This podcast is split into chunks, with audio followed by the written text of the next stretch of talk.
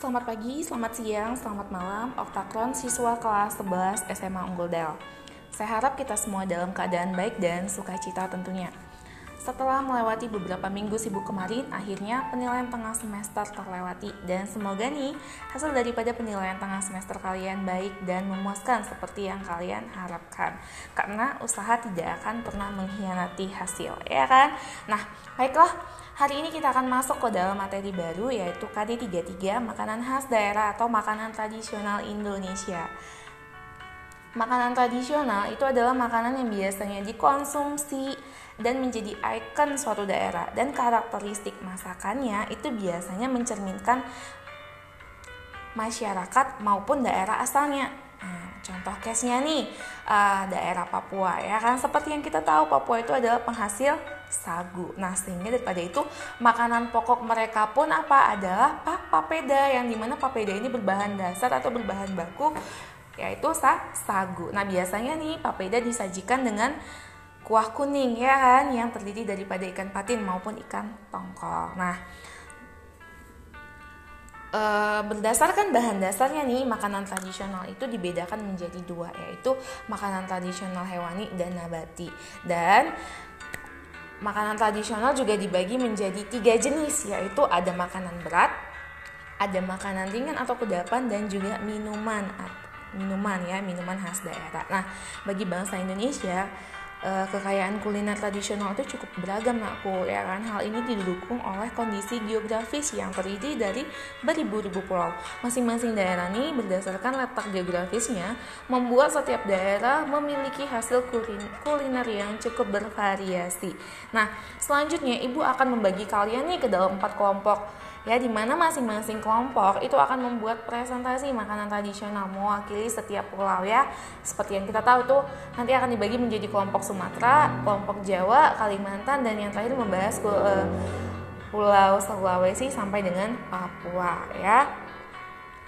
Dan ini juga berdasarkan indikatornya masing-masing. Nah, sebelum kesana nih, ada pemaparan sedikit tentang materi yang menunjang KD ini, yaitu tentang apa? Plating dan garnish. Oke, baiklah. Di dalam dunia masak, itu teknik penyajian makanan disebut sebagai food plating atau seni penataan piring, ya ngaku ya. Dimana seni penataan piring ini memperhatikan posisi dan komposisi makanan agar menunjukkan nilai seni dan kualitas yang tinggi pada masakannya. Biasanya plating ini dilakukan oleh para pencipta kuliner, ya, seperti chef ataupun orang-orang yang hobi melakukan masak gitu. Dan siapa saja lah, ya, intinya mereka mau berlatih gitu, termasuk kamu, ya. Nah, sedangkan garnish itu adalah hiasan pada makanan, pada kudapan maupun pada minuman yang umumnya itu bisa dikonsumsi atau bisa dimakan, ya. Nah, tujuannya apa? Tujuan daripada penggunaan atau penerapan plating dan garnish ini untuk menunjang estetika atau penampilan daripada sajian hidangan dan juga mengunggah selera makan penikmatnya gitu. Nah, keterampilan plating dan garnish ini tidak hanya dimiliki oleh mereka yang berbakat saja. Nah, ini bisa dimiliki semua orang seperti tadi yang telah ibu katakan, termasuk kamu. Intinya apa? Kalian ingin untuk mencoba, ya kan, terus mau latihan dan juga hingga sampai pada akhirnya kalian terampil dalam membuatnya gitu. Nah, adapun fungsi daripada plating dan garnish ini, yang pertama tadi apa? Membuat hidangan tampak lebih indah dan menarik, ya. Dan yang kedua itu dapat menambah atau menggugah selera makan.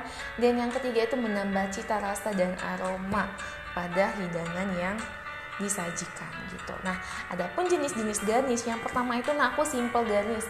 Seperti namanya, simple, ya kan. Jadi ini hanya terdiri daripada satu bahan, ya. Dia hanya terdiri dari satu bahan, ya. Contohnya tuh, misalnya kalian akan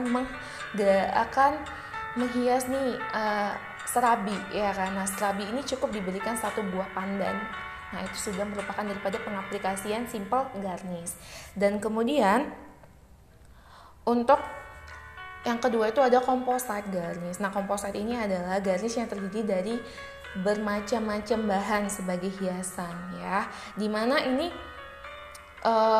biasanya bahan-bahan itu harus mempunyai perpaduan yang cocok gitu antara rasa dan aroma. Misalnya nih, kalian akan menyajikan hidangan asin, ya kan?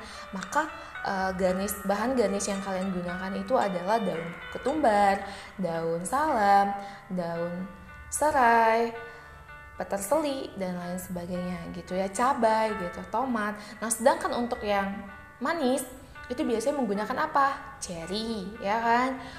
Choco chip, seres, dan lain sebagainya. Jadi jangan lagi nanti ada kekeliruan di mana kalian menyajikan misalnya dia salah satu olahan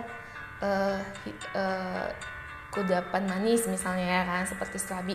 Tapi kalian kasih garnishnya itu menggunakan daun sop, ya kan, menggunakan daun bawang, itu udah nggak masuk gitu nak cita rasanya. Jadi diperhatikan ya cita rasa daripada makanan yang akan kalian hidangkan itu dengan penggunaan garnish yang kalian pakai gitu nakku. Baiklah, minggu depan kita akan membahas lebih lanjut lagi nih mengenai si plating dan garnish. Nah, setelah ini pembelajaran akan kita lanjut di WAG maupun di Zoom, ya kan? Jadi kalian tetap mengikuti KBM dengan baik dan juga mohon dipahami kembali PowerPoint yang telah Ibu share sebelumnya. Oke, Oktakron, baiklah, selamat mengerjakan. Terima kasih.